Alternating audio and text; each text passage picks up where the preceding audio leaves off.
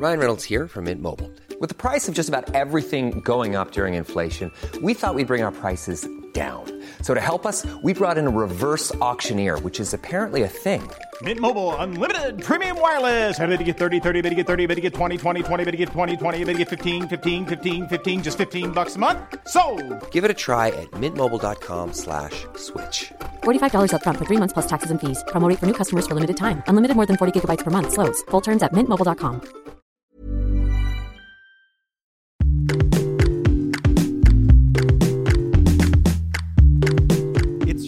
Sports Canada daily podcast for Friday, October 25th. But first, sports.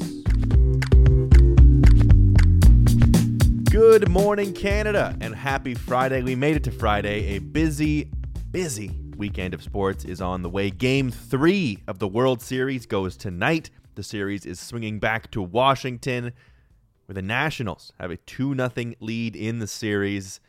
After taking both of the first two games on the road in Houston, those Astros not only handed a pair of losses in the series, they spent the better part of the week dealing with the conduct of one of their now former executives that occurred in the wake of the team's celebration of winning the ALCS. Brandon Taubman, who was at the time an assistant general manager for the franchise, made the celebration scene extremely uncomfortable when he began yelling in a very pointed manner about how happy he was that the team had acquired closer Roberto Osuna last year. Osuna, Jays fans will remember well, has a documented history of domestic assault charges and was suspended by the MLB for a lengthy period last season before the Astros acquired him. The target of his verbal assault, Taubman that is, was a group of female reporters in the clubhouse.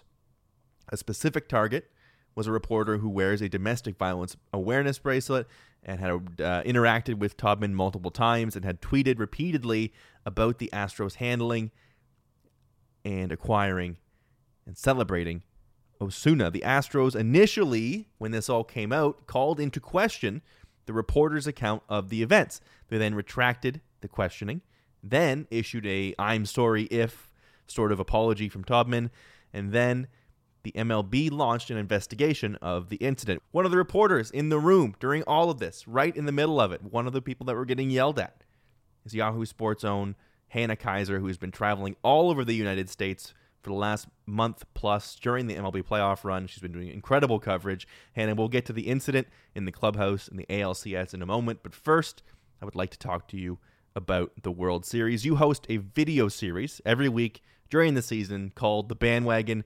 You offer up your rationale for throwing support behind different teams in the league. Who should fans be bandwagoning in the World Series? Okay, so I am bandwagoning the Washington Nationals. I'm totally bought into like how exciting it is to see a team that had previously had this sort of like October curse hanging over them. They had never advanced since they moved to DC. Um, they had never moved, advanced in a postseason series. Had, they had made it to the postseason, but they had um, never won a series. And I just think it is like truly an, an eminently bandwagonable team in the sense of like they're incredibly fun. I mean, like you, the the entire sort of success narrative of the team is tied into how much fun they have with the dancing that they do after home runs and the like baby shark song that um Gerardo brought and like they they are openly fun and that is sort of um in contrast I think particularly to not unfun but sort of analytically driven um and the Nationals are old. They're the oldest team in baseball. And I don't know about you, but like I'm incredibly biased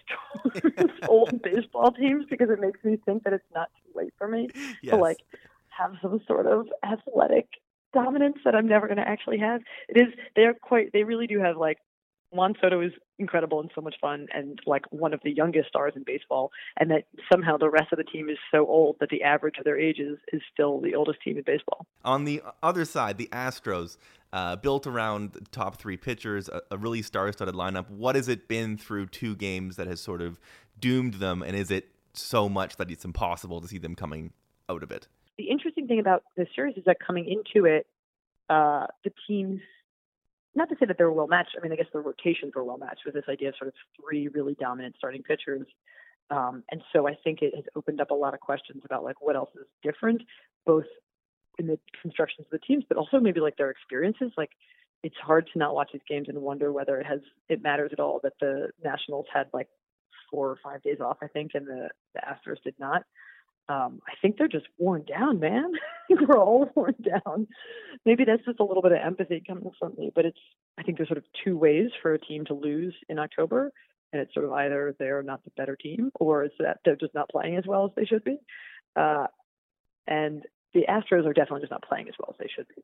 They're making mistakes. The pitchers who are like the past two nights, the Nationals have beat pitchers who are going to finish one and two for the AL Cy Young. Like those are good pitchers. They didn't they didn't the Astros didn't lose because they like didn't have a great ace. It's interesting because you're seeing a team teams that are sort of fairly well matched and one of them is really overperforming and one of them is frankly just underperforming the way that they shouldn't. Now the Astros had a news story follow them into this series uh, that that you were actually ended up being present for. Whole, like, what can you say about the whole experience at this point without having to relive a bad experience? Yeah. So um, for me, I think what was one one thought that I have about this is just the idea of like how hard it is to get facts to stick in the news these days. it's like like a slightly upsetting experience to have this this conversation sort of become about like due process and all these like weird buzzwords that uh, truth deniers, I guess, tend to try out. So anyway, and to me, what really stands out about this, and and and what I talked to MLB about because I participated in their investigation, was the fact that whether or not his intent was up for interpretation, the effect was quite clear. the The effect was that it created sort of a, an unpleasant, toxic, unsafe work environment for um, reporters, specifically female reporters, uh, and it is, I think, upsetting to see the Astros. They're sort of they've walked back their initial statement, which called into question Sports Illustrated's reporting of the incident, but the way that like they've attempted to uh, cast doubt on not just how they think this should be handled, but whether or not it even happened, and and it did. Like it is the my my ultimate reaction to all of this is that like um, I wish it hadn't happened. I'm sure everyone involved wishes it hadn't happened. I also wish that I hadn't witnessed it. Like it is, regardless of whether or not you can ever know another person's mind and their intent, he he did in fact create an unpleasant, unsafe, sort of toxic work environment for female reporters at a time when like it's very stressful and you have to be there. Um, and the conversation I think we should be having is about how to mitigate that and how that should be punished and not like, you know, what what exists in the heart and mind of Brandon Howland that we could never know.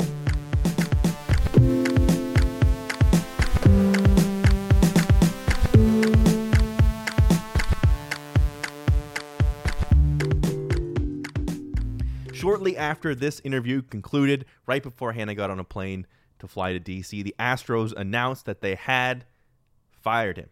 So The Astros eventually severed ties with him, but uh, continued to sort of fumble the messaging on the way out. As I said off the top of the show, a very busy sports weekend is on the way. The Maple Leafs play a back to back starting tonight at home against the San Jose Sharks and against the Montreal Canadiens on the road Saturday, and the Raptors on the road in Boston tonight to take on the Celtics. But wait, there's more. There's also back to back nights of Bellator mixed martial arts on the way this weekend. Bellator 231 is on Friday, 232 is Saturday. And joining me to talk about the events is one of the most legendary figures in the sport. Former referee Big John McCarthy is on the line right now. John's been in the ring for main events going back all the way back to UFC 2 in 1994. He now plies his trade as a color commentator for the Bellator broadcast on DAZN. John, what are you looking most forward to this weekend? It's going to be an interesting night with a lot of good fights on the first one. I look forward to the Jason Jackson against Ed Ruth is one that I'm really looking forward to. I want to see that, and uh, then the Mir versus uh, Nelson fight should be really interesting since both guys are coming in off of uh, multiple losses, and both guys need to win. So you think that in that situation, they need to go for it. So hopefully, it's going to make for a really good fight. Now, MMA referee is an interesting job. I mean, that's an understatement. What What are some of the challenges or some of the hardest things to do as an MMA referee that, that people may not be able to see with, with the naked eye? Oh, how about everything? uh, it's you know, it, it's it, it's so easy for me to sit here and I can tell you that in in some fights, it's the easiest job in the world because all you got to do is walk around. Now you're you're always on what I call you know the state of you know high alert because you know you, you don't know what's going to happen. But you can have a fight where guys are really fighting well, everything is going well. You don't do a thing throughout the fight because they're just doing what they're supposed to be doing. There's no you know fouls, there's nothing, and fight goes a distance. Anybody could have been standing in there doing that fight and would have made a difference. And then there are the fights where you better know what you're doing and you better have experience because you can make decisions that negatively affect the fight. And that's when the difference in the official starts to come to bear.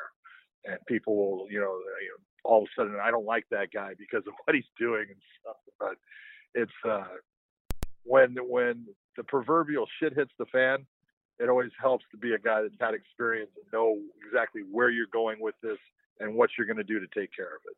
How has the fight game evolved since uh, you started, and even in the last, say, five to ten years? How much different is it uh, to be a part of? Yeah, you go back and watch the early UFC, most people laugh because you know the fighters were limited in what they could do and you know exactly how they did it, and it was one style versus another style and it was basically that that was like the 1.0 version in computers, and then we got to the Randy Couture's and Chuck Liddell's 2.0, and then we got into the BJ Penns of the 3.0.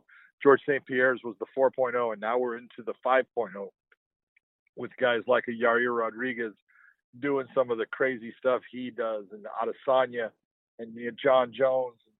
The, it's crazy how good these guys are now.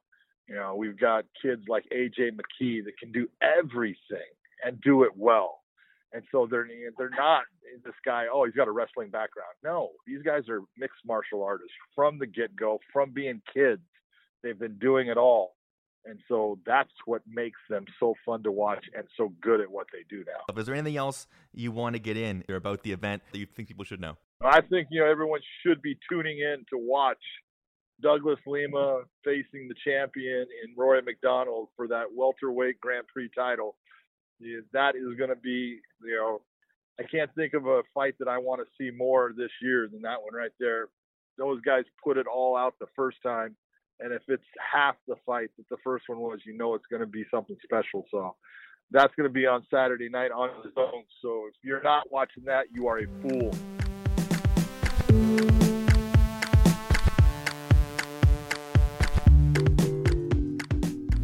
Both nights of fights, as John said, are available this weekend on DAZN, Friday and Saturday night, and there's plenty more to watch all weekend long. As I said, the Raptors play game two of their season against the Celtics in Boston this evening. The Maple Leafs on a back to back tonight against the San Jose Sharks, and tomorrow, Saturday, in Montreal to take on the Habs. And game three of the World Series. We talked about that with Hannah at the top of the show.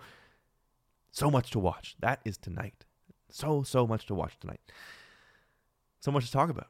And so much will be different on the next episode, which comes your way on Monday morning, as that is all the time I have got for this morning show and for this week. So get out there and live it up.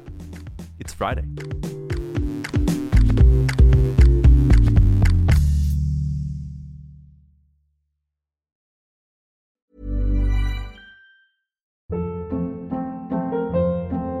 Hold up. What was that? Boring. No flavor. That was as bad as those leftovers you ate all week. Keke Palmer here, and it's time to say hello to something fresh and guilt-free. Hello Fresh. Jazz up dinner with pecan-crusted chicken or garlic butter shrimp scampi. Now that's music to my mouth. Hello Fresh. Let's get this dinner party started. Discover all the delicious possibilities at hellofresh.com.